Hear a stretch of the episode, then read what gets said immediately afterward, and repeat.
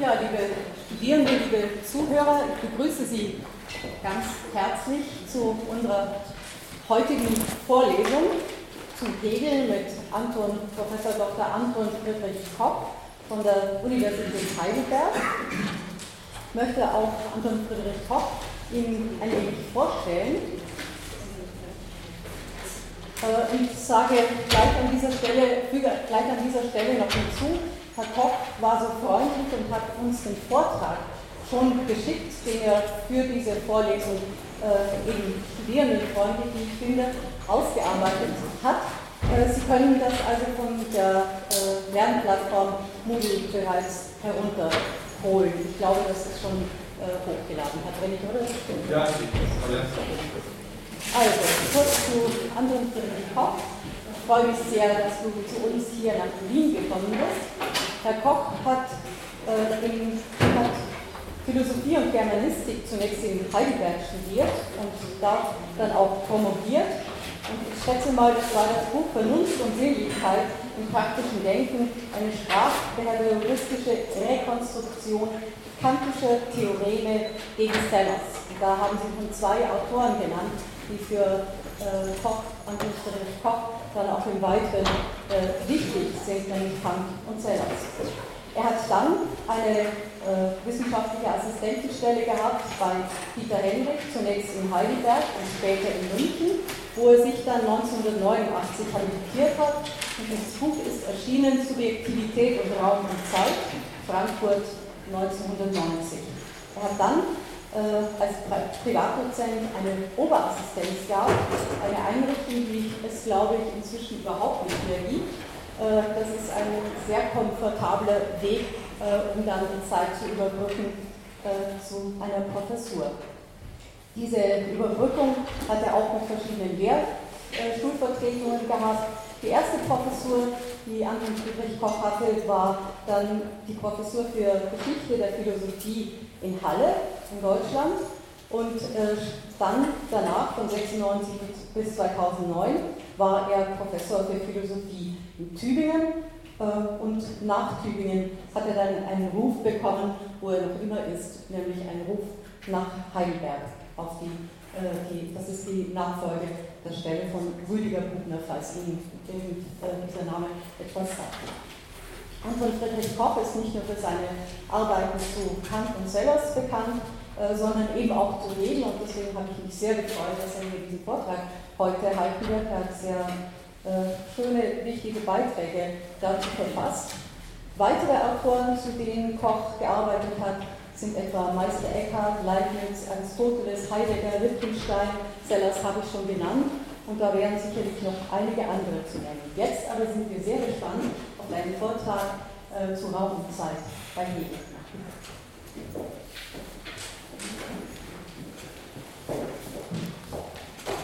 Ja, vielen Dank, äh, Sekretär, für die Einladung nach Wien und die Möglichkeit, hier äh, eine Vorlesung zu halten. Hegel ist ein ziemlich schwieriges Thema und ähm, deswegen habe ich auch den äh, Vortrag Ihnen äh, schon geschickt, damit Sie das notfalls nachlesen können. Ähm, es ist immer sehr schwer, Hegels eigene Texte zu folgen. Es ist schwer, zu irgendetwas Gescheites zu sagen als Vortragender.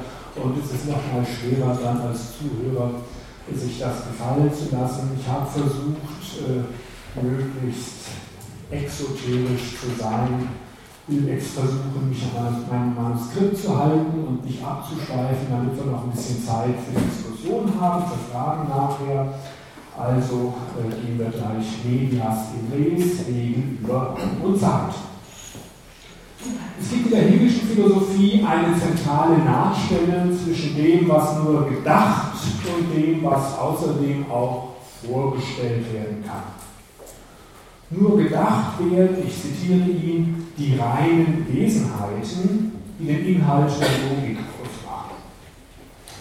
Sie sind die reinen Gedanken, der sein Wesen denkende Geist. Ihre Selbstbewegung ist ihr geistiges Leben und ist das, wodurch sich die Wissenschaft, nämlich die Wissenschaft der Logik, konstituiert und dessen Darstellung sie ist, soweit Hegel selber. Das ist also so eine, wie soll man sagen, intensive, in sich bleibende, rein logische Basis der Realität, der Kern dessen, was eigentlich real ist. Und daher kann Hegel sagen, äh, ich zitiere ihn nochmal aus der Einleitung zur Logik, die Logik ist als das System der reinen Vernunft, als das Reich des reinen Gedankens zu. Dieses Reich ist die Wahrheit, wie sie ohne Hülle an und für sich selbst ist. Man kann sich deswegen ausdrücken, dass dieser Inhalt die Darstellung Gottes ist, wie er in seinem ewigen Wesen vor der Erschaffung der Natur und eines endlichen Geistes ist. Also Gott vor der Schöpfung. Das ist der Inhalt der Logik. Auf der anderen Seite der erwähnten Nachstelle haben wir das Vorstellbare, das sinnlich Anschaubare. Wir finden es in Gestalt der geschaffenen Natur, gebunden an Raum und Zeit. Und das ist unser heutiges Thema. Raum und Zeit sind, wie wir schon von Kant her wissen, die völlig allgemeinen Formen der sinnlichen Anschauung und auch der anschaulich vorstellbaren Dinge. Kant hatte es bei dieser Auskunft belassen. Er hatte Raum und Zeit ganz der Sinnlichkeit als deren reine Formen zugeordnet und abgesehen vom Schematismuskapitel in der Kritik der reinen Vernunft eigentlich keine Anstrengung unternommen, auch noch das rein Denkbare in Raum und Zeit oder in unseren Vorstellungen von Raum und Zeit herauszuarbeiten. Hegel möchte eben dies tun, und zwar an der erwähnten Nachstelle, den Übergang von der Logik zur Naturphilosophie. Raum und Zeit sind die ersten Themen seiner Naturphilosophie, aber sie zehren von dem, was zuvor in der Logik schon erarbeitet worden war. Unter anderem behandelt Hegel in der Logik die reine Quantität und charakterisiert sie als Einheit der Momente der Kontinuität und der Diskretion und zwar unter Führung der Kontinuität. Die reine Quantität ist demnach ein Ganzes aus diskreten vielen, die aber nicht voneinander unterschieden sind und daher in Kontinuität zerfließen und miteinander verschmelzen. Das ist, sagt der reine Gedanke, sagt er, der reine Gedanke der Quantität.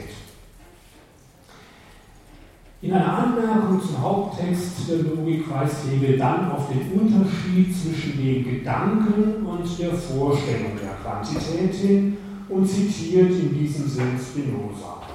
In der Vorstellung, in der Imaginatio, so hat es Spinoza gesagt, sei die Quantität endlich, teilbar, aus Teilen vereinigt. Für den Intellekt aber sei sie unendlich, einig und unteilbar. Das ist im ersten Buch der, der, der Ethika, der Lehrsatz 15, äh, äh, das Cholion dazu. Und dann nennt Hegel einige anschaulich vorstellbare Beispiele der reinen Quantität, nämlich, ich zitiere ihn, Raum und Zeit, auch die Materie überhaupt, Licht und so fort, selbst ich. Das sind Beispiele, die Hegel gibt für die reine Quantität. Raum und Zeit, über die führt er dann näher Folgendes aus, das ist alles noch in der Logik. Ich zitiere, der Raum ist dies absolute Außer-sich-Sein, das ebenso sehr schlechthin ununterbrochen ein anders und wieder anders Sein, das identisch mit sich ist. Die Zeit ein absolutes Außer sich kommen, ein Erzeugen des Eins, des Zeitpunktes, des Jetzt, das unmittelbar das Zunichte-Werden desselben und stetig wieder das Zunichte-Werden dieses Vergehens ist, sodass dies sich Erzeugen des Nichtseins ebenso sehr einfache Gleichheit und Identität mit sich ist. Zitat Ende. Mit diesen Zahlen, auf die wir später nochmal zurückkommen wollen, greift Hegel schon in der Logik um der Beispiele willen vor auf das Gebiet der Philosophie der Natur. Wenn wir aber Näheres über seine Lehre von Raum und Zeit erfahren wollen, müssen wir die Nahtstelle von Logik und Philosophie der Natur und äh, den Anfang der letzteren, also der Philosophie der Natur, betrachten. Zunächst im ersten Abschnitt meiner Vorlesung den Ausgangspunkt, Terminus Quo, nämlich das Ende der Logik, und dann im zweiten Abschnitt den Raum und im dritten Abschnitt heute dann die Zeit. Ich beginne also erstens mit dem Ende der Logik, mit der absoluten Idee. Hegels System der Philosophie, wie er es in seiner Enzyklopädie der philosophischen Wissenschaften in Grundrisse in Kurzform dargestellt hat, ist zweigeteilt in die Wissenschaft der Logik und die sogenannte Realphilosophie. Die wiederum zweigeteilt ist in die Philosophie der Natur und die Philosophie des Geistes. Die Logik ist bei Hegel eine sehr reiche, konkrete Theorie, nicht nur des subjektiven Denkens, sondern der Wirklichkeit überhaupt. Alle Möglichkeiten des Denkens und des Seins sollen in der Logik systematisch ausgelotet und dargestellt werden. Es ist also gar nicht glücklich, wenn der Logik die Realphilosophie kontrastiert wird, denn eigentlich hat es auch die Logik schon mit dem Realen zu tun, mit dem Realen hat its very best sozusagen, äh, bevor es in die Äußerlichkeit von Raum und Zeit übertritt. Was in der Logik ausgespart bleibt, und was dann sofort mit dem Übergang zur Realphilosophie zum Thema wird, das sind eben genau Raum und Zeit. Sie spielen in der Logik keine Rolle und sind die Grundlage der Realphilosophie unmittelbar der Philosophie der Natur. Wenn man also fragt, was die Hegelsche Realphilosophie von der Logik unterscheidet, was das Außerlogische des Realen ist, so muss die Antwort lauten Raum und Zeit. Deren, paradox gesprochen, interne Äußerlichkeit, innere Äußerlichkeit, ihr reines Neben und Nacheinander von ununterscheidbaren Stellen und Zeitpunkten ist das andere des Logischen schlechthin, ist sozusagen die nach außen umgestülpte Logik. Die Logik beginnt mit dem reinen Sein und endet mit der absoluten Idee. Es fällt mir nicht leicht zu verstehen und erst recht nicht leicht darzustellen, was die absolute Idee genau sein soll. Ganz grob und verkürzt gesprochen äh, muss man sagen, dass sie das Logische ist in seiner ganzen Entfaltung, das Ganze der Realität abzüglich Raum und Zeit. Und dieses Ganze ist nicht statisch, sondern ein Prozess. Und da Raum und Zeit in diesem Prozess noch keine Rolle spielen können, ist es ein prätemporaler, rein logischer Prozess, der das logische Urbild der zeitlichen Prozesse ist. Die Logik insgesamt ist die Darstellung dieses prätemporalen Prozesses. Und in der absoluten Idee an ihrem Ende verdichtet sich dieser logische Prozess noch einmal im Rückblick zu einem einzigen Sachverhalt. Und dabei wird sich dieser Sachverhalt selbst transparent, er begreift sich selbst. Ich zitiere Hegel dazu, die Wissenschaft der Logik schließt auf diese Weise damit, den Begriff ihrer selbst zu fassen, als der reinen Idee, welche für die Idee ist. Also die Idee ist, wenn man so will, der zusammengefasste ganze logische Prozess, der sich selber als das erkennt, was er ist. Naja, und damit könnte es eigentlich gut sein. Ende gut, alles gut, könnte man versucht sein zu denken, was will Hegel mehr. Die Geschichte ist gut ausgegangen. Aber nein, die Geschichte geht weiter über den Rand des Logischen hinaus. Die absolute Idee bleibt nicht in sich und bei sich, sondern sie geht über sich hinaus und wird Natur. Dazu nochmal Hegel, Zitat. Die Idee, welche für sich ist, nach dieser ihrer Einheit mit sich betrachtet, ist sie Anschauung. Und die Anschauung, die Idee Natur. Die absolute Freiheit der Idee aber ist, dass sie in der absoluten Wahrheit ihrer selbst sich entschließt, das Moment ihrer Besonderheit oder des ersten Bestimmens und Andersseins, die unmittelbare Idee als ihren Widerschein, sich als Natur frei aus sich zu entlassen. Zitat Ende. Damit endet in der Enzyklopädie die Logik. Und mit dem nächsten Paragraphen beginnt dann schon die Naturphilosophie, deren erstes Thema eben der Raum und deren zweites Thema die Zeit ist. Aber versuchen wir zunächst ein wenig Sinn in dem zitierten Schlussparagraphen der Logik ausführlich zu machen, den Paragraph, den ich gerade vorgelesen habe. Die Idee, so erfahren wir da, sei intellektuelles Anschauen. Jedenfalls sei sie das dann, wenn man sie nach ihrer Einheit mit sich betrachtet. Man kann sie also auch anders betrachten, und zwar als die logische Methode bzw. als den Weg, griechisch Odos, den die logische Entwicklung zurückgelegt hat. Diese Wegstrecke oder diese Methode in ihrem Bindungsreichtum ist die sogenannte Dialektik. Das, was bei Hegel Dialektik heißt, das ist dieser ganze Weg durch die Logik hindurch.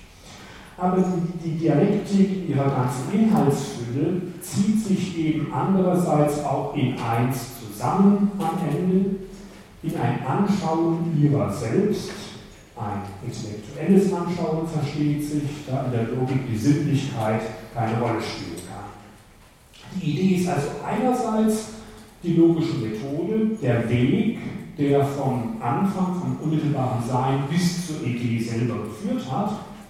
Und zweitens, andererseits ist sie eine mit sich einige und unmittelbare intellektuelle Selbstanschauung.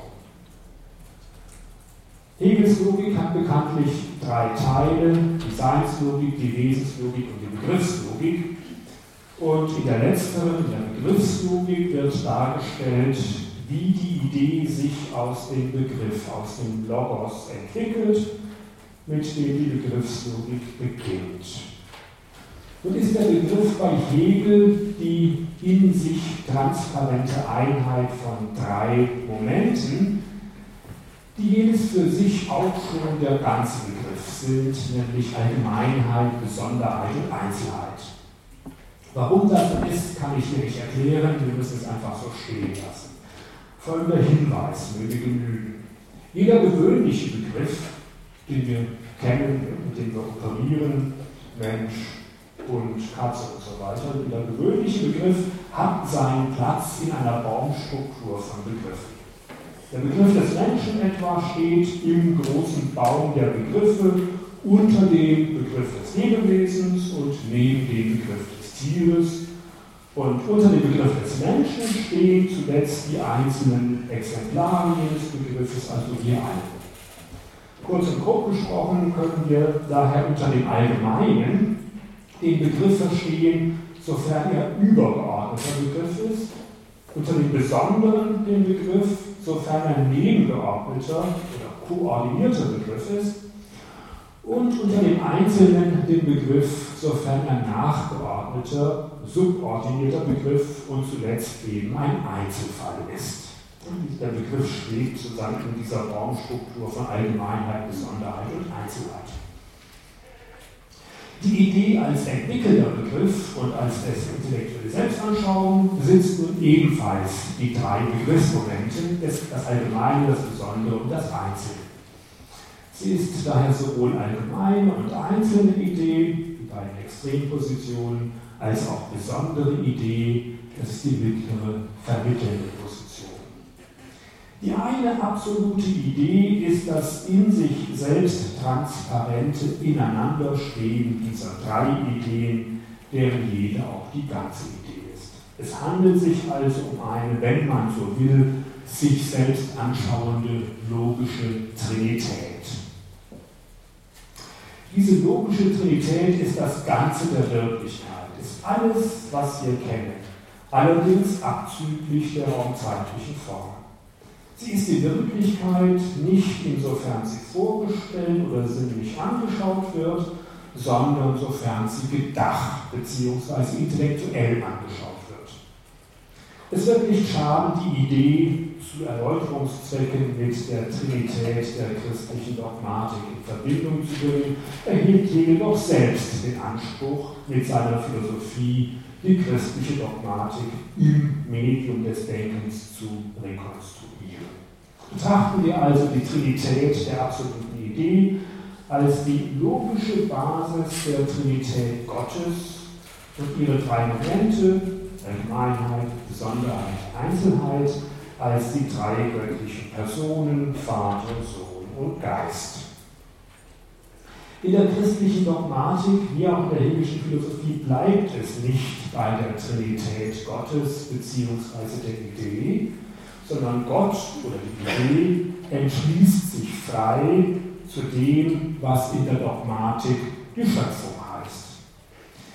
Innerhalb ihrer Trinität und noch vor der Schöpfung ist die Idee nach Hegel bereits Natur, nämlich innerideelle, rein logische Natur. In religiöser Metaphorik wäre das der Sohn. In der ewigen Sphäre der Trinität schafft Gott als das allgemeine Wesen noch nicht Himmel und Erde, nein, das nicht, sondern erzeugt zunächst nur sich selbst, und zwar sich als seinen Sohn. Und diese interne Selbstbesonderung der absoluten Idee Allgemeines und Besonderes, Vater und Sohn, hebt sich drittens auf zur Einheit als konkrete Einzelheit und Subjektivität und somit als Geist. Soweit, so gut.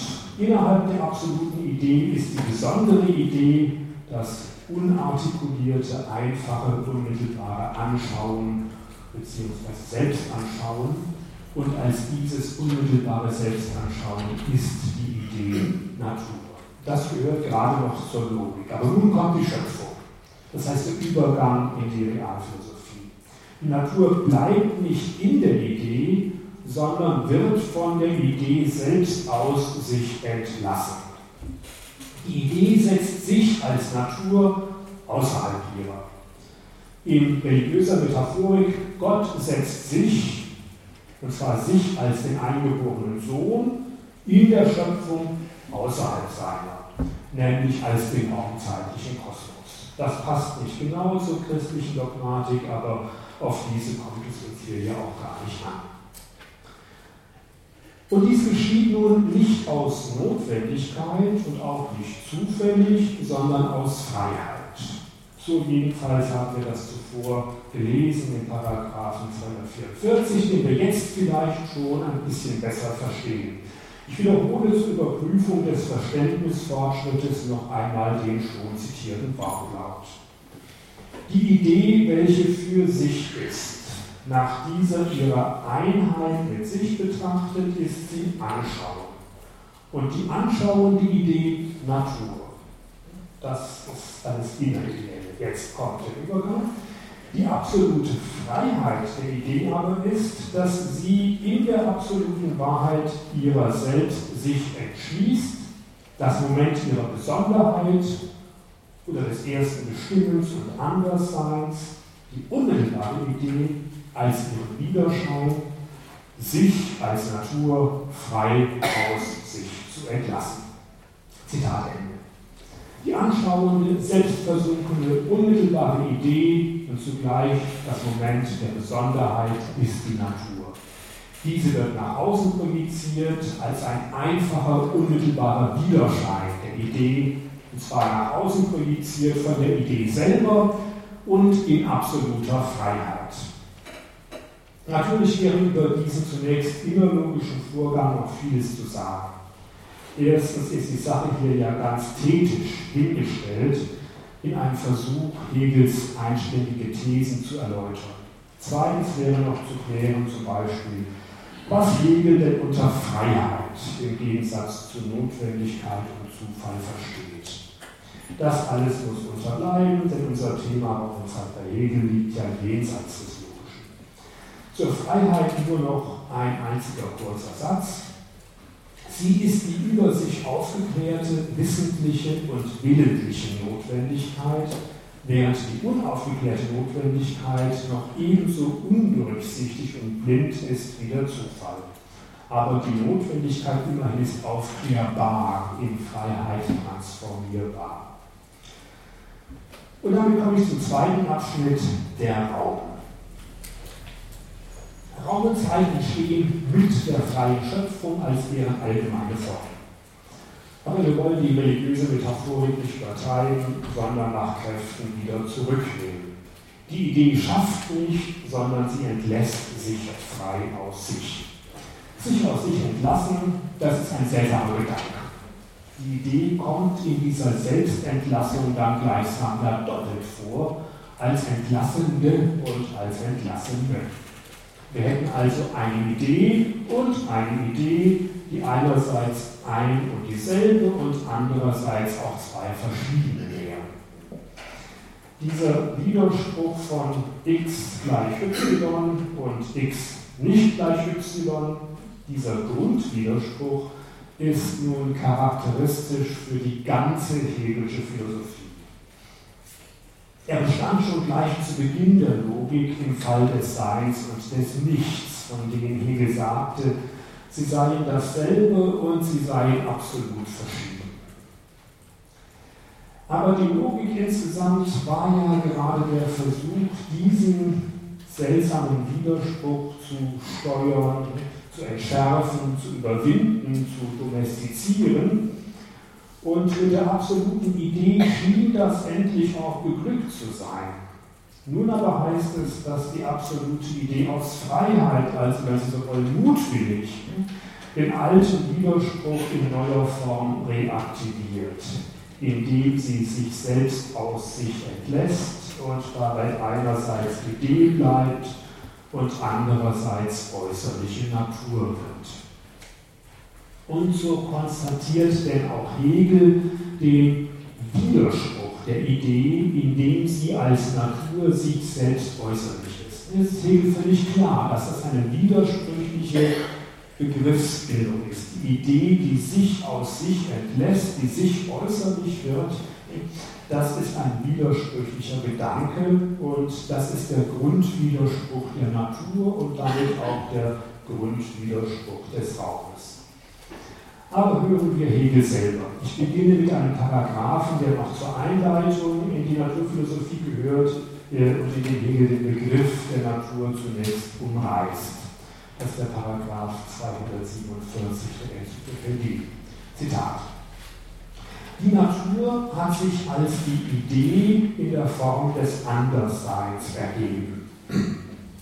Da die Idee so als das Negative ihrer selbst das Negative ihrer selbst oder sich äußerlich ist, so ist die Natur nicht äußerlich nur relativ gegen diese Idee und gegen die subjektive Existenz derselben, den Geist, sondern die Äußerlichkeit macht die Bestimmung aus, in welcher sie als Natur ist. Zitat Ende. Die Äußerlichkeit macht die Bestimmung der Natur aus, in der sie als Natur ist. Die Natur ist nicht nur äußerlich gegenüber der Idee, sondern auch äußerlich gegenüber sich selbst. Die äußerlich, diese Äußerlichkeit, in der die Natur sich selbst äußerlich ist, für sich genommen, isoliert genommen, abgezogen von der Natur, das ist der Raum. Die Äußerlichkeit der Natur für sich genommen, das ist der Raum. Das ist die Grundbestimmung am Raum. Der Raum ist die abstrakt gedachte, für sich gedachte Äußerlichkeit als solche.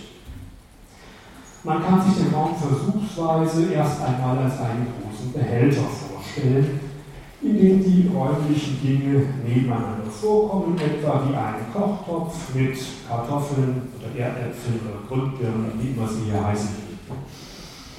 Die Grundbirnen Erdäpfel liegen im Topf auseinander, wo die einen liegt, haben die anderen keinen Platz. Aber dieses Bild ist ganz und gar unzureichend. Der Raum ist kein Behälter für die Dinge, die ihm vorkommen, sondern die Dinge im Raum, die sind ja selber räumlich. Das ist ein entscheidender Unterschied zu den Erdäpfeln im Topf. Denn die Erdäpfel werden keineswegs topfig oder gar ne? Wenn man sie in einen Topf legt. Ähm, und man kann sie in den Topf legen und auch wieder herausnehmen, ohne dass sich an ihnen und auch am Topf irgendetwas ändert. Man kann hingegen kein Ding aus dem Raum herausnehmen und wenn man es könnte, dann würde das Ding alsbald aufhören, räumlich zu sein. Es würde aufhören zu sein. Ähm, ein räumliches Ding, das nicht mehr räumlich ist, das verschwindet einfach. Jedes räumliche Ding selber ist ein Raum oder definiert einen Raum. Eine Kartoffel etwa definiert einen kleinen kartoffelförmigen Raum. Sie ist also selber in ihrer Räumlichkeit gar nichts Innerliches, sondern eine Mannigfaltigkeit von Teilen, die nebeneinander oder außereinander vorkommen. Und jeder Kartoffelteil ist wiederum ein Raum und hat wiederum Teile und so fort ins Unendliche. Das ist die unendliche Teilbarkeit des Raumes, die es mit sich bringt, dass wir im Raum nie bei etwas rein innerlichem, substanziellem ankommen können, sondern immer nur bei kleineren Teilräumen. Und in eben diesem Sinn ist der Raum reines Außer sich sein. Es ist keine Innerlichkeit zu finden. Es ist eine ewige Zerteilung. Dann, wenn wir etwas Innerliches, Substanzielles, Qualitatives gefunden zu haben, meinen, können wir es weiterteilen. Es zerlegt sich äh, wiederum in äh, Teile, die nebeneinander sind. Und hier setzen Hegels erster Raumparagraph ein, Paragraph 254 der Enzyklopädie, ich zitiere. Die erste oder unmittelbare Bestimmung der Natur ist die abstrakte Allgemeinheit ihres Außer-sich-Seins, dessen vermittlungslose Gleichgültigkeit der Raum. Er ist das ganz Ideelle, also nicht reale, sondern ideelle Nebeneinander, weil er das Außer-sich-Sein ist und schlechthin kontinuierlich, weil dies außereinander noch ganz abstrakt ist und keinen bestimmten Unterschied in sich hat. Zitat Ende. Versuchen wir diese Bemerkungen zu interpretieren. Zunächst fällt die Übereinstimmung mit der vorhin zitierten Stelle aus der Logik auf, wo Hegel den Raum als das absolute Außer-sich-Sein bestimmt hatte, das ununterbrochen also kontinuierlich und in der Kontinuität mit sich identisch ist. Jetzt kommt noch Folgendes hinzu. Die Natur mag viele Bestimmungen haben, aber die erste und unmittelbare, mit der die Naturphilosophie beginnen muss, ist die abstrakte Allgemeinheit ihres Außer-sich-Seins. Diese Allgemeinheit ist abstrakt weil bei ihr von allen konkreten Bestimmungen und Unterschieden abstrahiert werden muss. Es geht also nicht darum, dass neben diesem Hörsaal hier vielleicht noch ein weiterer Hörsaal oder über einem Erdapfel noch ein weiterer Erdapfel liegt und so weiter und so fort von Hörsälen und Erdäpfeln und sonstigen konkreten Füllungen des Raumes ist abstrahiert. Wir behalten nur die abstrakte Allgemeinheit des Außer-sich-Seins übrig. Der Raum, sagt nun Hegel, sei dieses Außer-sich-Sein, beziehungsweise sei die vermittlungslose Gleichgültigkeit dieses Außer-sich-Seins. Eine Region im reinen, abstrakten Raum gilt so viel wie jede andere und es gibt keine konkrete Vermittlung, keine Tür, keine Treppe und so weiter, die von einer Region zu einer anderen führt, in der reinen Geometrie etwa. Dann aber kann es im reinen abstrakten Raum auch noch kein reales, konkretes Nebeneinander, keine reale Stellenmannigfaltigkeit geben. Das Nebeneinander ist vielmehr aufgehoben, idealisiert, ideell geworden. Wir finden keine Grenze mehr zwischen einem konkreten A und einem konkreten B, sondern nur gleichmäßige, gleichförmige Fortsetzung. Schiere Kontinuität. Zitat, weil dies außereinander noch ganz abstrakt ist und keinen bestimmten Unterschied in sich hat. Die Kontinuität des Raumes also ist die Aufhebung, die Idealisierung aller räumlichen Unterschiede. Nun, dass der reine Raum ideell ist, das hatte auch Kant gelehrt. Diese These ist ja ein Kernpunkt seines transzendentalen Idealismus.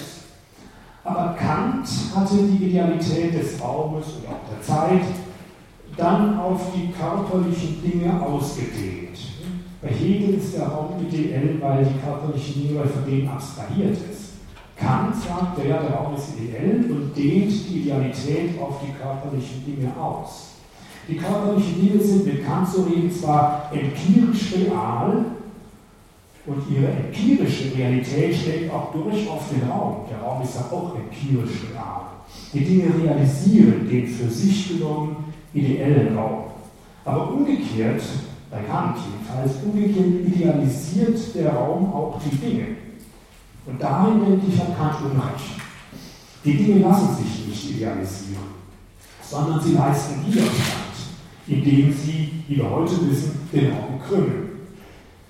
Durch Einstein wissen wir das. Ne? Kant und Hegel konnten das noch nicht ahnen. Na, sie hätten es aber mehr lernen können. Ne? Sie hätten es ahnen können. Ideell ist nur der reine, abstrakte Raum selber. Ideell, nämlich rein imaginativ? Der Raum ist Anschauungsraum, sagt Kant, also in der Imagination, da haben wir den ideellen, imaginativen Raum und kontinuierlich und flach, das heißt unbegründet euklinisch. Natürlich wusste Hegel noch nicht, dass die Dinge den Raum krümmen. Aber er wusste, dass die Idealität des Raumes eine Folge des schieren Außereinanderseins ist und die Kontinuität des Raumes eine Folge der Abstraktheit des Außer-sich-Seins. Im Zusatz zum Paragraphen 254 lesen wir dementsprechend, ich zitiere, Sagt man, der Raum ist etwas Substanzielles für sich, so muss er wie ein Kasten sein, der, wenn auch nichts darin ist, sich doch als ein Besonderes für sich hält. Der Raum ist aber absolut weich.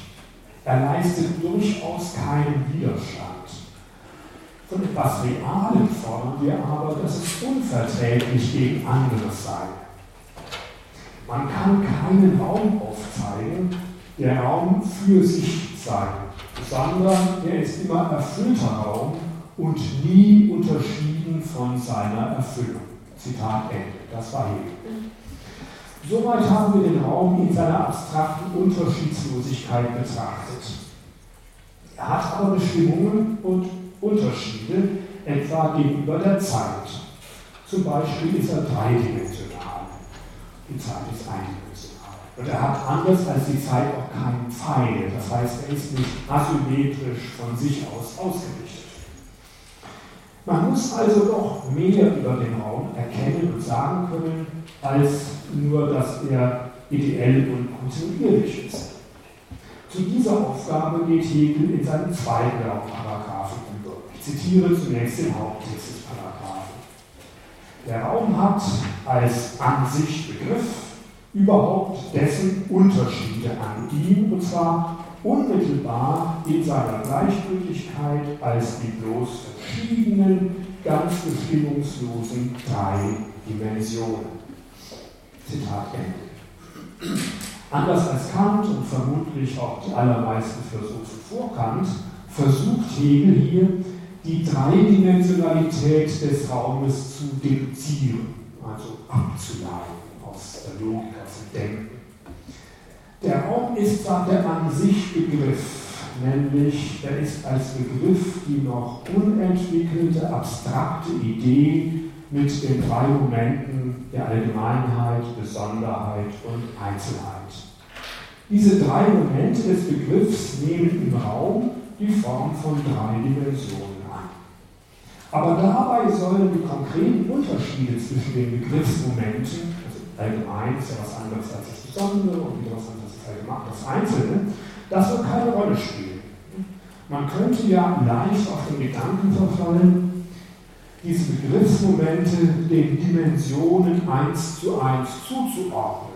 Also etwa äh, die Allgemeinheit dem Oben-Unten zuordnen, die Besonderheit dem Rechts-Links und die Einzelheit dem Hinten-Vorn. Könnte man ja versuchen. Aber Hegel tut nichts dergleichen. Im Gegenteil. Er behauptet, dass die Bestimmungen des Begriffs, ich zitiere Paragraph 255 Anmerkung, in dieser ersten Form des Auseinander in der abstrakten Quantität ganz nur oberflächlich und ein völlig leerer Unterschied sind.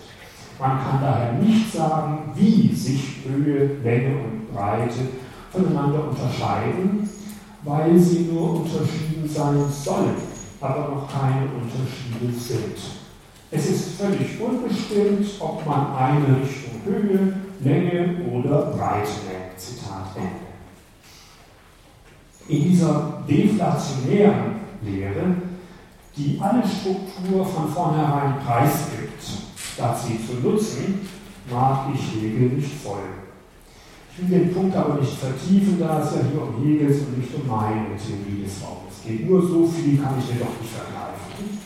Das diskursive Denken hat drei Aspekte, von denen die traditionelle formale Logik handelt und die auch in Hegels Begriffslogik durchgenommen werden, nämlich den Begriff selber, dann das Urteil und schließlich den Schluss. Die traditionelle Logik ist so aufgebaut, was mit einer Begriffslehre begonnen wird, dann kommt die Urteilstheorie und dann äh, die Logistik, die Schlusslehre.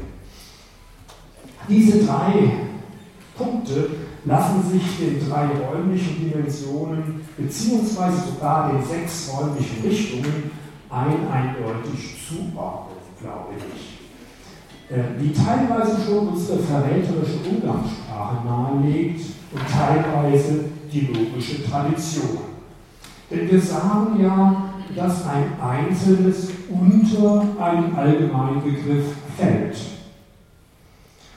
so haben wir am Begriff selber schon eine rein logische, noch gar nicht räumliche Protodimension, also gleichsam eine logische Vertikale und in ihr eine Richtung des Fallens von oben nach unten.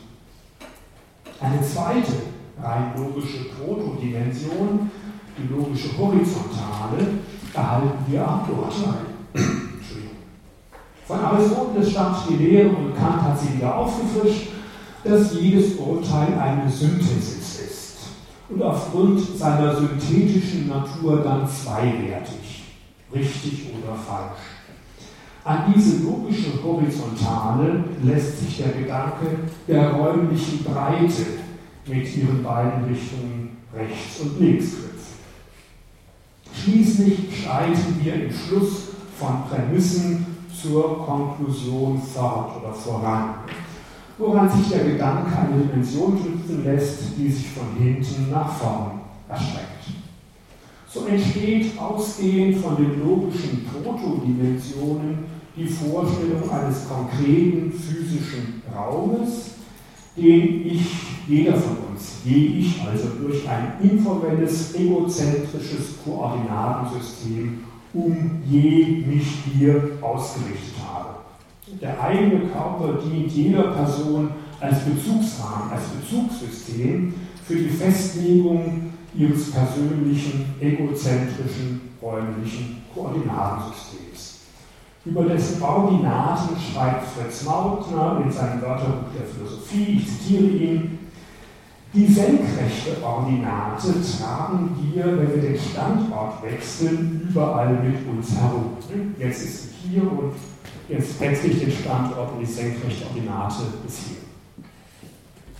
Weiter Lautner, die beiden anderen Ordinaten drehen sich bis zu ihren unendlich weiten Enden, wenn wir den Kopf wenden, durch die Ohren hindurch, oder neigen. Zitat Ende von Mautner. Das sind die drei Ordinaten unseres je persönlichen, egozentrischen, informellen Koordinatensystems. Dieser konkrete, durch ein egozentrisches Koordinatensystem eingeteilte und epistemisch zugänglich gemachte Raum bildet erst die Grundlage für nachträgliche Abstraktionen ähm, und auch für die nachträgliche Abstraktion, um die es Hegel. Ich würde also gegen Hegel geltend machen, dass unsere räumliche Ausgangskonzeption die des egozentrisch ausgerichteten Raumes ist und dass wir dann nachträglich von der egozentrischen Ausrichtung abstrahieren und den Raum als reine, abstrakte, dreidimensionale Quantität vorstellen können. Und der Raum wird dann erst zu dem unterschiedslosen Kontinuum, das Hegel vor Augen hat. Allerdings können wir nicht ganz von uns selber abstrahieren und stellen selbst den leeren Raum noch so vor, als seien wir mit unseren asymmetrischen Körpern mitten in. Versuchen Sie mal den Raum sich vorzustellen von außen, geht nicht. Auch wenn Sie von sich, wenn Sie den leeren Raum versuchen sich vorzustellen und von sich selbst abstrahieren sich selbst Gedanken durchstreichen, ist es immer der Raum, der von Ihrem Blickpunkt aus vorgestellt wird, nach allen Richtungen. Sie sind nach so mittendrin. Wie inkonsequent auch immer stellen wir den leeren Raum dann völlig unterschiedslos und kontinuierlich vor, wenn wir von uns selbst abstrahiert haben. Sehr treffend ist es da, der Hegel diesbezüglich sagt, die Dimensionen, und man könnte auch hinzufügen, die Richtungen des Raumes, seien in der abstrakten Vorstellung gar keine Unterschiede, sondern sollten Unterschiede nur sein. Und bloß es soll. Wenn wir von unserem asymmetrischen Körper, unseren egozentrischen räumlichen Koordinaten abstrahieren, verlieren sich die Differenzen zwischen den Dimensionen. Gemäß dem Prinzip der Identitas indiscernibilium können sie dann gar nicht mehr unterschieden sein, sie können nicht mehr drei verschiedene Dimensionen sein. Aber wir denken sie noch als Unterschied. Sie sollen noch unterschieden sein, auch wenn er den Grund ihrer Unterscheidbarkeit uns selbst als asymmetrische Leiber in Gedanken aufgehoben haben. Die Gegenden des leeren Raumes sollen noch unterschieden sein. Dazu müssen wir uns in den leeren Raum hinein imaginieren, was wir ja ohnehin gar nicht unterlassen können. Aber sie sind im leeren Raum gerade als ununterschieden und damit als identisch gedacht. Genauso als ununterschieden, als Idealität und Kontinuität hat Hegel den Raum im ersten Raumparagraphen präsentiert. Im zweiten Raumparagraphen kamen dann aus der Natur des Begriffs die freilich ganz abstrakten Unterschiede der drei Dimensionen, nämlich die schiere Dreizahl hinzu. Im dritten und letzten Raumparagraphen geht Hegel dann schließlich doch noch zu bestimmten qualitativen Unterschieden über, nämlich den Unterschieden von Punkt, Linie und Fläche, welche letztere als umschließende Oberfläche einen einzelnen ganzen Raum absondert. Nun, das sind Punkt, Linie, Fläche, die Grenzen im Raum. Sie unterbrechen seine Kontinuität, sind das Moment der Diskretion. Das Bemerkenswerte dabei ist, dass in der reinen Geometrie solche Unterbrechungen der Kontinuität angenommen werden und dass mit ihnen gearbeitet wird, ohne dass doch schon reale und materielle Körper ins Spiel gebracht werden. Wir haben es also weiterhin mit einer weitgehenden Abstraktion zu tun, auch wenn nunmehr bestimmte Unterschiede in den Raum eingeschrieben werden. Mit Blick auf die Zeit denke ich, dass ich jetzt gleich zur Zeit übergehen sollte und den Rest zu den dritten Raumparagraphen einfach überspringen. Sie können es ja auch dann bei Moodle nachlesen. Also ich gehe jetzt gleich zum Abschnitt 3, die Zeit über. Auch bezüglich der Zeit fasst Hegel sich ganz kurz. In der zitierten Anmerkung zur Logik der Quantität hatte er äh, den Raum als ein absolutes Außer sich Sein, so die Zeit als ein absolutes Außer sich Kommen bestimmt und als eines, in dem jeweils ein Jetzt entsteht und das dann unmittelbar wieder vergeht und von einem völlig gleichen Nachfolger jetzt abgelöst wird, dem es dann gerade so ergeht wie seine Vorgänger. Dieses Bild der kontinuierlichen Zeit wird nun angereichert. In Paragraph 255 erfahren wir zunächst, dass die Negativität, die sich zum einen als Punkt negativ auf den Raum bezieht und sich zur Linie und zur Fläche entwickelt, auch für sich unbezogen auf den Raum, wenn auch nach wie vor in der Sphäre des Außersichseins vorkommt. Und so für sich gesetzt, sagt Hegel, ist sie die Zeit. Paragraph 258 erfahren wir ferner, dass die Zeit wie der Raum ein schlechthin abstraktes, ideelles und mehr das Sein ist, das in dem es ist, nicht ist und in dem es nicht ist, ist. Das angeschaute Werden. Die Zeit ist das angeschaute Werden. Hier greift Hegel auf das erste Kapitel der Logik zurück, indem er das Werden als das ineinander übergehen und immer schon übergegangen Sein von seinem Nichts bestimmt hatte. Also nicht nur für die reine Quantität, auch für das Werden aus der Logik ist die Zeit ein anschauliches Beispiel. Oder vielmehr ist sie, wie Hegel sagt, das angeschaute Werden selber. Wenn man in der Logik das Werden gleich zu Beginn thematisiert, dann könnte man schon hinzufügen, später in der Naturphilosophie wird dieses Werden als angeschautes Werden, nicht mehr als rein gedachtes, thematisiert und da ist die Zeit. Darin liegt eine interessante Abweichung von Aristoteles und von Kant. Aristoteles hat die Zeit als die Zahl, die Maßzahl des Werdens, der Kinesis, der Bewegung nach dem Früher und Später definiert. Und Kant lehrt in diesem Sinn, ich zitiere ihn, ähm, Kritik, zweite Auflage 1924 folgende, die Zeit, in der aller Wechsel gedacht werden soll, bleibt und wechselt nicht. Soweit Kant. Wenn aber, wie Hegel behauptet, die Zeit das angeschaute Werden ist, so kommt der sogenannte Fluss der Zeit in den Blick, der bei Aristoteles und Kant unterbelichtet bleibt. Hegel betont das auch eigens in der Anmerkung zu 258. Ich zitiere. In der Zeit, sagt man, entsteht und vergeht alles. Wenn von allem, nämlich der Erfüllung der Zeit, ebenso von der Erfüllung des Raumes abstrahiert wird, so bleibt die leere Zeit wie der leere Raum übrig. Das ist, es sind dann diese Abstraktionen der Äußerlichkeit gesetzt und vorgestellt, als ob sie für sich wären. Aber, jetzt Hegel selber, nicht in der Zeit entsteht und vergeht alles, sondern die Zeit selbst ist dies Wert, Entstehen und Vergehen, der alles Gebärende und seine Geburten zerstörende Kronos. Zitat Ende. Die Zeit selber ist dieses Wert. Die Zeit ist also nicht bloß das neutrale Maß des Werdens, der abstrakte physikalische Parameter t, sondern selber das Entstehen und Vergehen der endlichen Dinge. Das Endliche ausgebreitet in der widersprüchlichen Äußerlichkeit des Raumes, kann wegen dieses Widerspruchs des Raumes nicht bleiben. Es verhält sich zur Zeit, wie gesagt, als zu seiner Macht, von der es verzehrt wird. Der Raum selber, als die widerspruchsvolle Sphäre der Endlichkeit, kann nicht bleiben, wie er ist.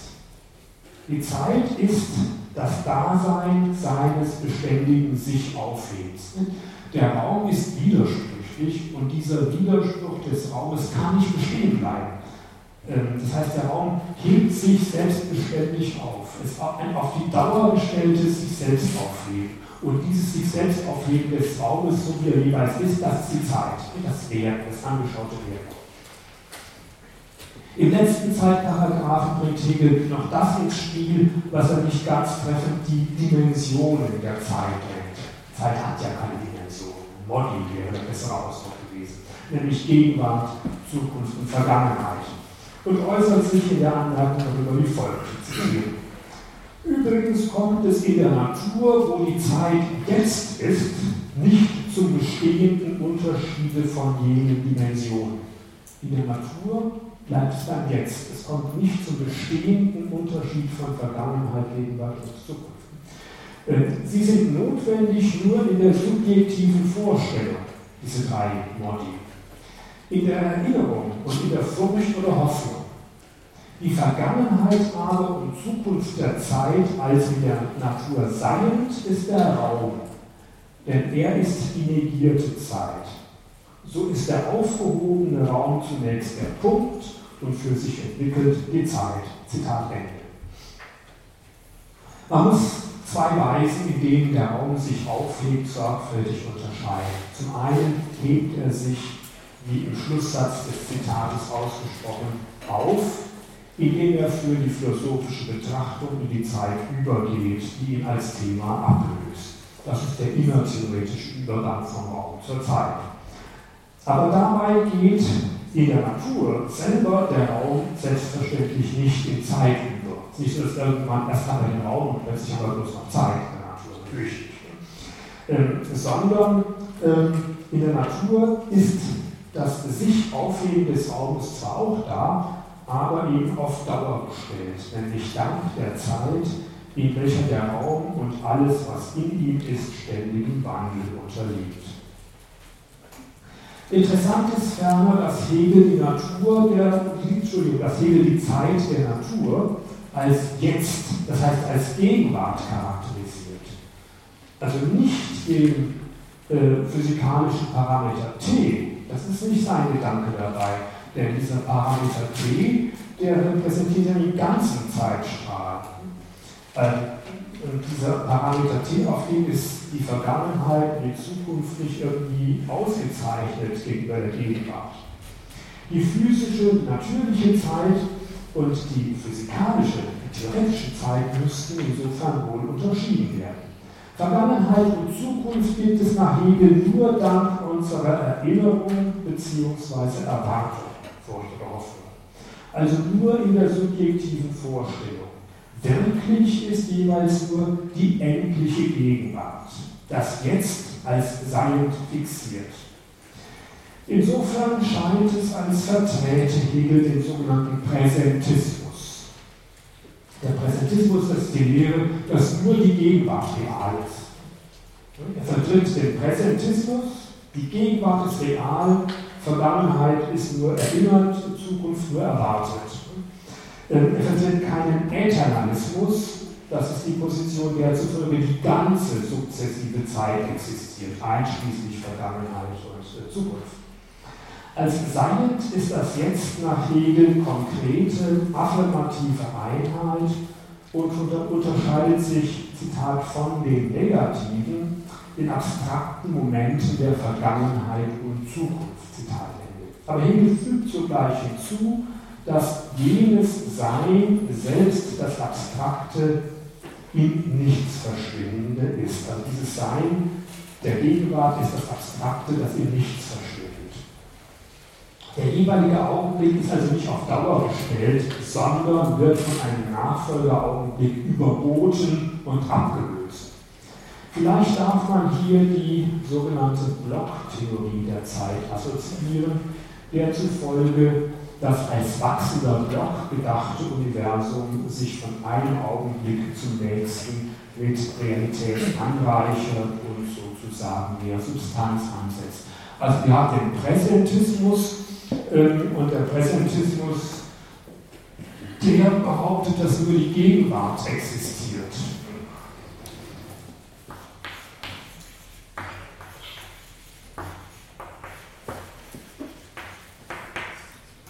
Nur die Gegenwart ist real. Dann haben wir die Blocktheorie der Zeit und da haben wir als real angenommen Vergangenheit und Gegenwart. Das Universum wächst mit jedem Augenblick, es setzt ein bisschen mehr Substanz an, es wird immer mehr. Die Vergangenheit ist schon da und äh, die Gegenwart, die Grenze verschiebt sich immer weiter vor in die Zukunft. Die Zukunft ist aber noch nicht real. Und wir haben den Äternalismus. Das ist die These, dass alle drei äh, Gegenden der Zeit gleichermaßen real sind. Und man sieht dieser Eternalismus, der passt gut zu den physikalischen Parametertheorien, in denen ja auch angenommen wird, dass der ganze Zeitstrahl real ist. Hegel hat hier zunächst eine präsentistische Position vertreten, sagt aber dann von der Gegenwart, dass die auch etwas wackelig ist. Äh, der gegenwärtige Augenblick ist nicht there to stay, er wird ständig vom Nachfolger überboten. Äh, das klingt so ein bisschen nach Blocktheorie vielleicht. Hegels Ansatz hätte sicher die Ressourcen, konkurrierende Zeittheorien wie den Präsentismus, die Blocktheorie und den Äternalismus gleichermaßen ähm, äh, diese drei äh, zu integrieren, in eine übergeordnete Sicht der Dinge und der Zeit zu integrieren. Das müsste eigentlich gehen mit hegelischen Mitteln. Die Zeit ist in ihren logischen Wurzeln ein sehr vielschichtiges Phänomen und die Vertreter der konkurrierenden Theorien hier reden jeweils einer bestimmten Schicht, einem bestimmten Aspekt der Zeit das Wort. Das würde für Hegel ganz gut passen. Ne? Man sagt ja, ja, die haben alle Recht und haben auch alle Unrecht. Ne? Das sind einseitige Aspekte, ähm, die in diesen Theorien zur Geltung gebracht werden. Es kommt aber darauf an, eine konkrete, zusammenfassende Theorie der Zeit zu entwickeln. Aber hier macht Hegel von diesen Ressourcen gar keinen Gebrauch und belässt es bei seinem eigenen Präsentismus und dem Hinweis auf das ständig untergehende und neu erstehende Jetzt, das zur Blocktheorie passen mag. Die Thematik abrundend geht er dann über dazu, unter Überschrift der Ort und die Bewegung nun Raum und Zeit aufeinander zu beziehen. Dieses Aufeinanderbeziehen ist nicht nur unsere äußere Reflexion, sondern ist das wechselseitige Übergehen von Raum und Zeit ineinander, sagt er zumindest in Paragraphen 260, den ich zitieren möchte zum Schluss. Der Raum ist in sich selbst der Widerspruch des gleichgültigen Auseinanderseins und der unterschiedslosen Kontinuität die reine Negativität seiner selbst und das Übergehen zunächst in die Zeit. Der Raum mit seinem Widerspruch geht ständig in die Zeit über. Ebenso ist die Zeit, da deren in eins zusammengehaltene Momente, also Gegenwart, Zukunft und Vergangenheit, die sind in eins zusammengehalten, da die sich unmittelbar aufheben, indem nämlich das jeweilige Jetzt zu einem Vergangenen wird, das unmittelbare Zusammenfallen in die Indifferenz, das ununterschiedene Auseinander oder den Raum. Also die Zeit geht in den Raum wieder über, zurück in den Raum. So ist an diesem Raum die negative Bestimmung der ausschließende Punkt in sich konkret durch die totale Negativität, welche die Zeit ist. Der so konkrete Punkt ist der Ort. Zitat Ende. Und damit geht Hegel dann über von der Schiene- und Raumzeittheorie zu der Mechanik im eigentlichen Sinn. Der Raum geht in die Zeit und die Zeit wieder in den Raum über, weil beide je für sich widerspruchsvoll sind.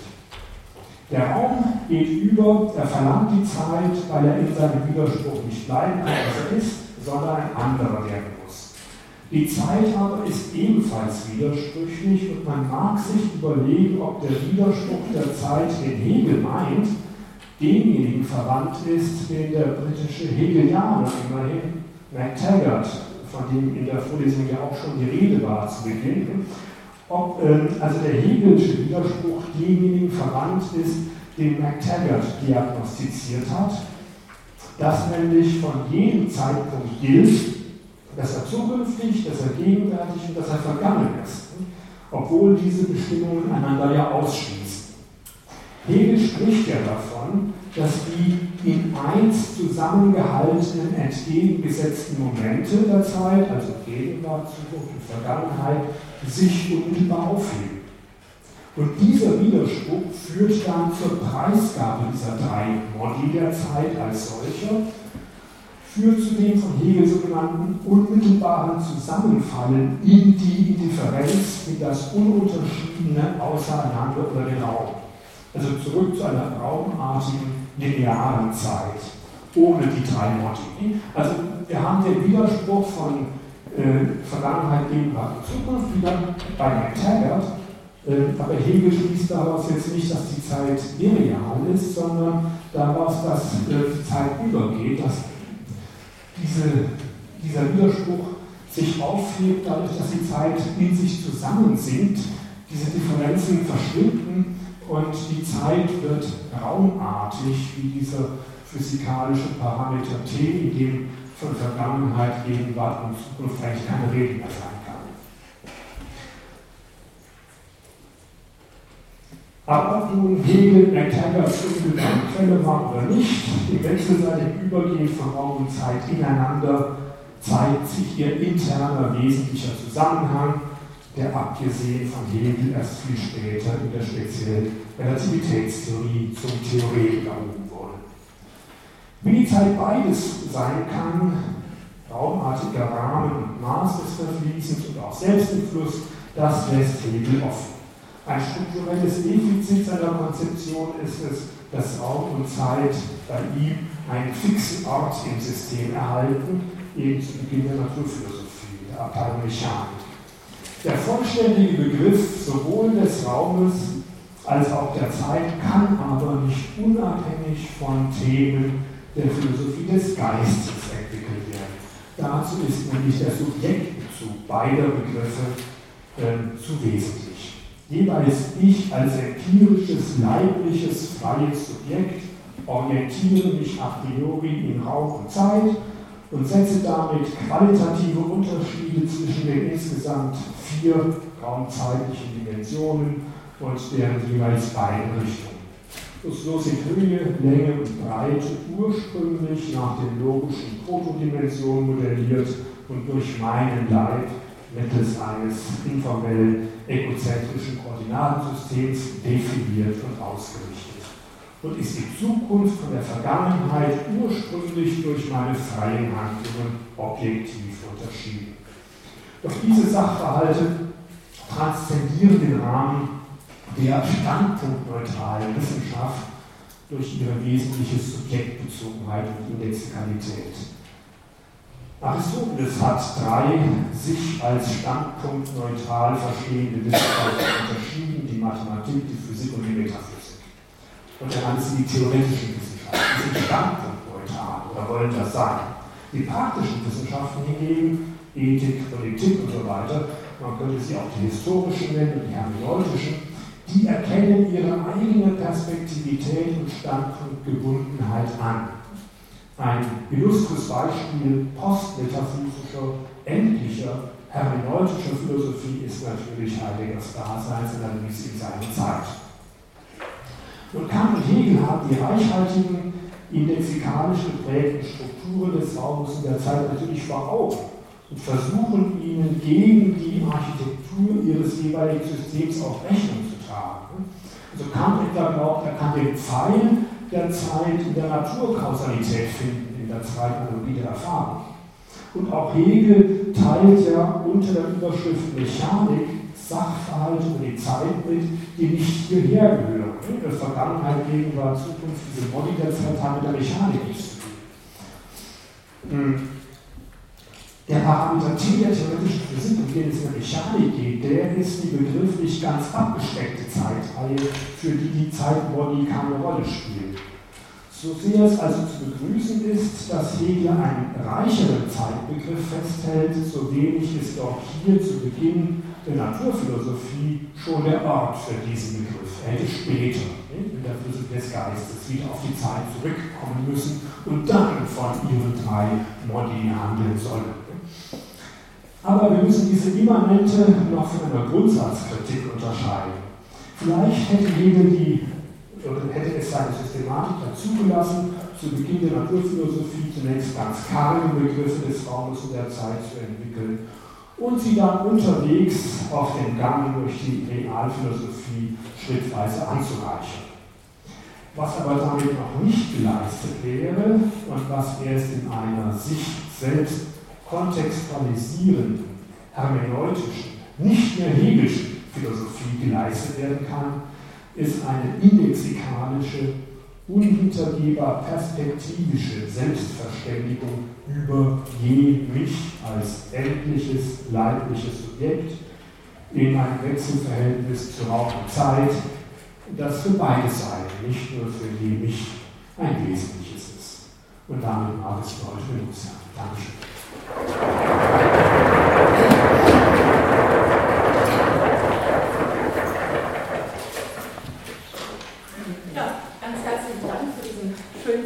Mir scheint, du hast sehr viel Licht in das Dunkel von Hegels Raumzeittheorie gebracht. Ich weiß nicht, ob die Studierenden das auch so empfinden. Das kommt an. schon. Ähm, aber vielleicht gibt es ja Fragen. Bitte schön. Ja, eine, Zeit gab es eine kurze Anmerkung, weil ja sonst, es gibt ja viele grundsätzliche Sachen zu sagen. Wenn Sie sagen, äh, der Raum ist gekrümmt, so muss man dem widersprechen. Der Raum ist nicht gekrümmt. Und zwar, was ist gekrümmt, genau genommen? Es sind Photonenbahnen. Also in der Diskussion, es sind hier ein Arbeitskreis mit Physikern seit 48 Jahren und der wäre im ersten Semester fast gescheitert, weil die Philosophen sagten zu den Physikern, das ist ein Blödsinn, Raum ist nicht gekrümmt. Erst nach einem Hin und Her sagten die Physiker, ja, glauben die Philosophen immer noch, dass der Raum eben ist? Und da ist der Groschen gefallen. Natürlich ist der Raum auch nicht eben, sondern es ist die Voraussetzung, dass können eben sein können. Wenn man hinkriegt, sind dann eher doch an dem Punkt mit den Dimensionen, denn der Raum hat auch keine Dimensionen. Da hätten Sie recht, wenn Sie sagen, dass man vom Subjekt, vom Gegenstand her abstrahiert. Aber es muss möglich sein, ein methodisches sich wegdenken des Subjekts, das eben den Raum und Zeit als solche erfasst. Mhm. Das heißt, bei Hegel ist eine Sache, der Gedanke und die Sache selbst eins. Von daher ginge das, aber das würde jetzt zu weit führen. Und ich wollte nur auf diesen einen Punkt zumindest hinweisen, dass das schon, äh, das war eben, wie gesagt, der Raum ist als Voraussetzung. Äh, ja gut, ähm, äh, die euklidische Theorie des Raumes, ne, die ist empirisch außer Kraft gesetzt worden. Sie gilt, Raum Ding. Ja, ja, sie gilt noch für den Grenzfall, und zwar einerseits, ich bin kein Physiker, ne, Sie kennen sich vielleicht besser aus, für den lokalen Grenzfall, also im, im infinitesimalen, kleinen, wird der Raum und Grenzfall mit Euklidisch. Und als Philosoph würde ich hinzufügen, es gibt noch einen anderen Grenzfall, nämlich wenn wir den Raum in Gedanken, in der Imagination lehren, Lehrräume dann wird er auch wieder ganz euklidisch eben flach. Äh, und deswegen ähm, ist es ja auch so, dass wir heute noch, obwohl wir ja von Einstein gehört haben, uns in der Schule vom Geometrielehrer mit Lineal und Zirkel demonstrieren lassen, dass die Summe der Innenwinkel im Dreieck gleich zwei Rechten sein muss. Es ist so anschaulich und wir können nicht, der, der Beweis ist so überzeugend und dennoch wissen wir, empirisch stimmt es nicht. Das heißt, hier tritt sozusagen die Imagination äh, mit der Wahrnehmung in Konflikt. Äh, das meinte ich nur, wenn ich sage, äh, äh die Masse, die Materie krümmt den Raum, das heißt, sie beeinträchtigt die euklidische Grundverfassung. Ja, aber es ist. Ich würde, wir haben noch ein paar andere Fragen, bitte, Entschuldigung. Ich hätte gerne auch ein paar Fragen, äh, aber ich werde, ich hätte viele Fragen, aber ich werde mich sehr beschränken. Äh, eine kleine Ehrenrettung von Kant möchte ich versuchen. Du hast gesagt, bei Kant würde es kein reines Denken von Raum und Zeit geben. Äh, wie schätzt du dann äh, Kants metaphysische Erörterung von Raum und Zeit ein? Ich würde sagen, genau dort ist der Ort, wo Kant eben so etwas wie ein reines Denken von Raum und Zeit anbietet. Dass, Kant, dass Hegel das insgesamt sehr viel ausführlicher und eleganter gemacht hat, methodisch, würde ich, würde ich, gerne, vor, äh, würde ich gerne akzeptieren, aber Kant ist da, denke ich, der Vordenker. Und du hast äh, weiter gesagt, dass äh, Kant, äh, dass es bei Hegel äh, neben der Realität im Raum und Zeit auch eine Realität gibt. Da würde ich behaupten, die gibt es auch bei Kant. Du hast darauf hingewiesen, äh, in der Realität äh, ist der Raum widerständig. Das ist es bei Kant auch. Er ist da im Grunde nur ein bisschen vorsichtiger in seiner Sprache, weil es nicht der Raum, sondern die Materie ist, die widerständig ist. Und insofern würde ich äh, ganz widersprechen, dass Kant die Dingwelt idealisiert in dem Sinne. Denn wir haben ja auch bei Kant den erfüllten Raum und der erfüllte Raum ist dasjenige, was dann empirische Realität darstellt. Ich will es bei Ihnen. Ja, ganz, ganz kurz meine Antwort, auch wegen der fortgeschrittenen Zeit. Ja, klar, Kant hat eine Theorie des Raums in der Zeit, in der transzendentalen Ästhetik, aber der Theorie zufolge äh, sind äh, unsere ursprünglichen Vorstellungen von Raum und Zeit eben nicht begrifflich, sondern anschaulich. Das heißt, äh, es wird verwiesen. Von Raum und Zeit. Ja, wir haben nicht Begriffe von Raum und Zeit. Der Begriff von Raum und Zeit ist aber nicht unsere ursprüngliche Vorstellung des Raumes. Der Begriff des Raumes, den gibt es auch. Ähm, der ist als Begriff pluralisierbar, Räume. Es gibt viele Räume, die alle unter den Begriff des Raumes fallen. Aber was hinzukommt bei Kant, ist wirklich der Gedanke, äh, dass zugrunde liegt eine reine Anschauung des Raumes, in, also der, der aktuelle Raum, der aktuelle endliche Raum, ähm, von dem alle Räume nur Teile sind, nur Einschränkungen sind. Das heißt, Kant verweist auf etwas, was außerhalb des Begriffes liegt und er versucht zum Beispiel nicht, die drei Dimensionen herzuleiten. Und er lässt es dabei, ähm, da habe ich die, die, die, ja, es gehört ja auch zur Ästhetik und nicht zur Analytik. Da hat der Begriff sozusagen eine Grenze, an die er stößt. Das ist nur so ein Faktum Berutung, ne? äh, letztlich unsere reine Anschauungsform, wenn auch eins mit einer eigenen Notwendigkeit. Ne? Und diese Notwendigkeit passt nicht gut zur, dazu, dass Raum und Zeit bei eben Faktum Berutung sind. Was die Realität betrifft, so denke ich, ja, äh, er sagt ja selbst, äh, der Raum und die Dinge in Raum und Zeit sind transzendental, real, empirisch, real, äh, ideell und real zugleich. Ähm, ich denke, man muss ihn da etwas modifizieren, damit er nicht durch die moderne Physik widerlegt erscheint, Kant, und muss sagen, dass das transmental Notwendige zugleich das metaphysisch Unmögliche ist. Ähm, das transzendental notwendig ist äh, der flache Raum, wie wir ihn in der, in der Schulgeometrie beschreiben. Und wir können uns ihn nicht anders vorstellen. Und die Imagination ist auch völlig äh, im Rechte, den leeren Raum flach vorzustellen, denn der leere, der reine Raum, in dem ist eben nichts anwesend, was ihn aus dieser transzendentalen Grundstimmung bringen könnte. Empirisch real wird der Raum dadurch, dass etwas in ihm auftritt und mit ihm interferiert, ihn aus der transzendentalen Grundstellung bringt. Das heißt, in jeder möglichen Welt ist der Raum aus seiner transzendentalen Grundstellung gebracht. Ähm, metaphysisch notwendig ist ein nicht euklidischer Raum. Aber transzendental notwendig ist der euklidische Raum. So würde ich versuchen, diese beiden kantischen Thesen von transzendentalen Idealismus und empirischen Idealismus, äh, empirischen Realismus, transzendentalen Idealismus zusammenzubringen. Danke. Jetzt würde ich gerne abwechseln. Gibt es denn äh, studentische Fragen? Dann waren Sie, Sie haben sich vorher gemeldet? Ja. ja. Aber ich würde jetzt gerne erstmal einen Studierenden vorlassen, damit wir einfach ein bisschen abwechseln und äh, eine Egalität herstellen. Herr Grün? Wenn ich ich gehabt. ähm, ja, ähm, mich hat interessiert, also die Kritik, die Sie an Hegel geübt haben, mir hat, ich bin nicht sehr vertraut mit Hegel, mir hat aber gerade besonders gut gefallen, wie er eben dargelegt hat, dass der Raum. Ja, dann schreibt es. Achso, ist es. Okay, dass der Raum ähm, an sich Begriff sei. Und zwar, weil Sie sagten, ähm, der Sinn ähm, des Raums läge darin, dass er es wäre in einer egozentrischen Ausgangssituation zu suchen, von der abstrahieren wir erst nachträglich so etwas wie einen mhm. reinen Begriff des Raumes gewinnen können, wenn ich Sie richtig verstanden habe. Jetzt ließe sich aber doch sagen, jetzt könnte man doch sagen, wie könnte sich so ein situativ bedingtes Ich denn denken lassen, wenn nicht als sich selbst äußerlich? Und daran anschließend hieße das eben nicht, also dass es sich nur als sich äußerlich denken lässt, dass sich dieses dass dieses, Sekunde, hieße das nicht im Denken, ist das situativ bedingte Ich nur wirklich, wenn bereits der Gedanke davon auf ein neben ihm bestehendes Außen verweist. Und ob das dann nicht darauf gerade hinauslaufen würde, dass, ähm, wenn aber bereits der Gedanke auf ein, also an dieses Ich, auf ein ihm nebenstehendes Außen verweist, dass der Raum dann, nicht, dass der Raum dann ursprünglich nichts anderes wäre als Begriff. Ja, ich habe nichts dagegen, dass man äh, mit Hegel sagt, der Raum ist an sich Begriff. Meine Kritik war nur, dass Hegel zu wenig daraus macht. Ne? Er könnte mehr daraus gewinnen äh, an Struktur.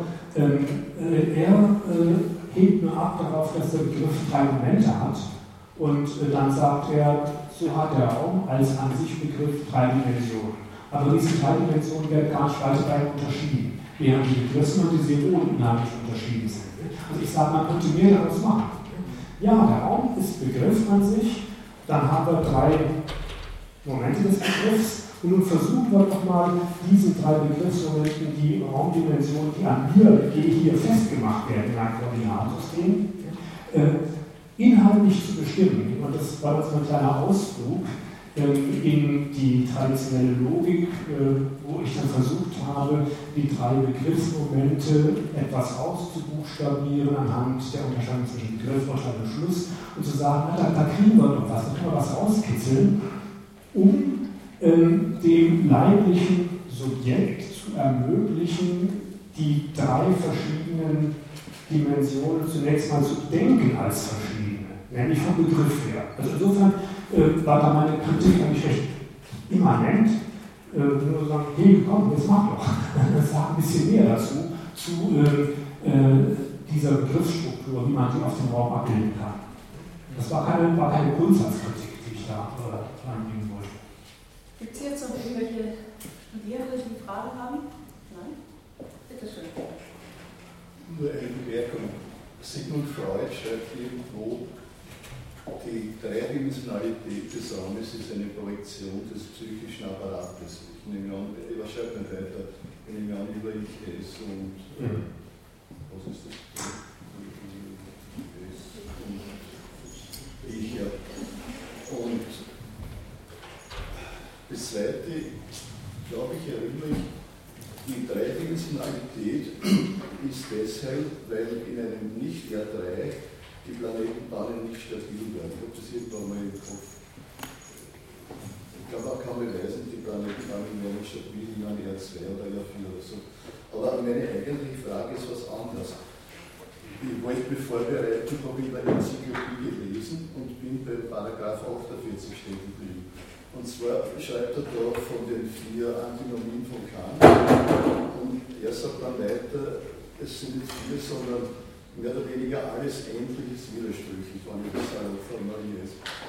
Wann aber alles Endliche widersprüchlich ist, also Ideen, Vorstellungen etc., wie kann er dann über diese Sachen überhaupt reden, wann alles widersprüchlich ist? Ja, ist also seine, erstens seine eigene Aussage widersprüchlich. Das erinnert mich an, den, an das Lügner-Paradoxon. Wie kann man dann darüber reden, was er ist? Ja, das ist natürlich eine sehr wichtige und äh, brisante Frage. Als letzte, zuerst zum ersten Punkt, die Projektion des psychischen Apparates mag ja sein, nur ist der psychische Apparat selber auch dreidimensional.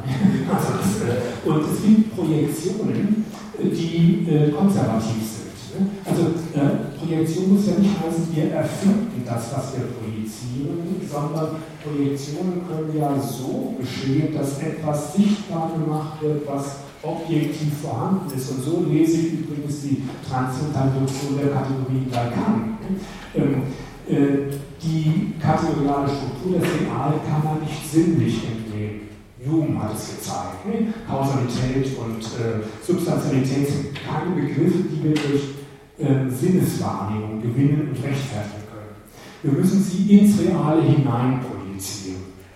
Aber diese Projektion ist jetzt nicht etwas, mit dem wir das reale entstellen, zurichten, abschneiden, auf uns hin irgendwie äh, äh, manipulieren, sondern, und das ist die Pointe von der transzendentalen Deduktion, diese Projektion macht nur das sichtbar, was objektiv den Dingen schon zukommt. Also ich denke immer so an diese an die Spurensicherung in den, in den Krimis. Wenn irgendwelche Blutspuren, die man mit bloßem Auge nicht sieht, durch Projektion eines besonderen Lichtes äh, äh, hervorgekitzelt werden. Dann gibt es also einen türkisen Fleck, wo das Blut war, in einem besonderen Licht. So projizieren wir, indem wir über Dinge reden, die kategoriale Struktur in die Dinge, die ihnen selber objektiv zukommt. Also es gibt konservative Projektionen. Projektionen derart, dass wir etwas hinprojizieren, was aber schon unabhängig davon da ist und was durch die Projektion allein deutlich gemacht werden kann. Und in dem Sinne hätte ich nichts dagegen zu sagen, äh, die Dreidimensionalität ist die Projektion des typischen Apparates. Der ist auch schon dreidimensional. Das war der nächste Punkt. Dann alles endlich ist ein Widerspruch. Ja, äh, klar, ähm, Sie haben den Lügner erwähnt. Der Lügner ist äh, äh ein großes Ärgernis, ne? ähm, mit dem wir alle umgehen müssen. Es gibt, keine, es gibt glaube ich, keine Kur dagegen, äh, gegen den Lügner. Ähm, dieser Satz ist nicht wahr, ne? den ich jetzt äußere. Äh, man kann sagen, der Selbstbezug, das geht ja gar nicht. Das Wittgenstein Traktatus, ne? kein Zeichen kann sich selbst enthalten, kein Satz kann etwas über sich selbst aussagen. Das ist dann unsinnig, stimmt aber nicht. Ne? Dieser Satz hat fünf Wörter. Ähm, das ist sogar ein wahrer Satz über sich selbst. Und Goethe hat gezeigt, dass sehr wohl Sätze, Informationen, Botschaften über sich selbst vermitteln können. Also der Selbstbezug ist aus dem Schneid. Was bleibt? Das Wahrheitsprädikat, sagt man. Ne? Dieser Satz ist nicht wahr. Wahrheit äh, muss beschränkt werden, Task irgendwie. Äh, aber das stimmt auch nicht. Es ist nicht das Wahrheitsprädikat, äh, das die Schuld trägt, es ist die Negation. Das ist die alte Einsicht von Parmenides. Die Negation bringt uns in den Schlamassel. Die Negation ist aber super banal. Ohne Negation können wir nicht denken. Die Negation ist die simpelste aussagenlogische Operation. Und sobald wir nur diese simple Operation der Negation zulassen in unserem Denken, im logischen Raum, sind wir in der Antinomie des Lügners. Und dazu müssen wir uns verhalten. Äh, und Hegel sagt, ja, äh, als guter Christ sozusagen, ähm, das Denken erleidet den logischen Tod in der Antinomie aber der Karfreitag ist nicht das letzte Wort. Äh, es kommt Ostern. Äh, aus dem logischen Tod steht das Denken auch wieder auf. Ähm, und die Logik ist im Grunde eine Geschichte davon, wie man diese Antinomie, wie man die Negativität domestizieren kann, wie man sie zum Haustier machen kann, nützliche theoretische Arbeit leisten lassen kann. Ähm, das will er da. Äh, er beginnt mit dem glatten Widerspruch von Sein ist nichts und Sein ist absolut verschieden von nichts. Ein flagranter Widerspruch. Und er will im Laufe der Logik diesen Widerspruch steuern, kontrollieren, entschärfen, aufheben, domestizieren. Am Ende soll da fruchtbare theoretische Arbeit bei herausspringen. Wie ist natürlich das große Problem. Und man sieht ja, dass am Ende der Logik mit dem Übergang zur Realphilosophie der Widerspruch wieder virulent wird.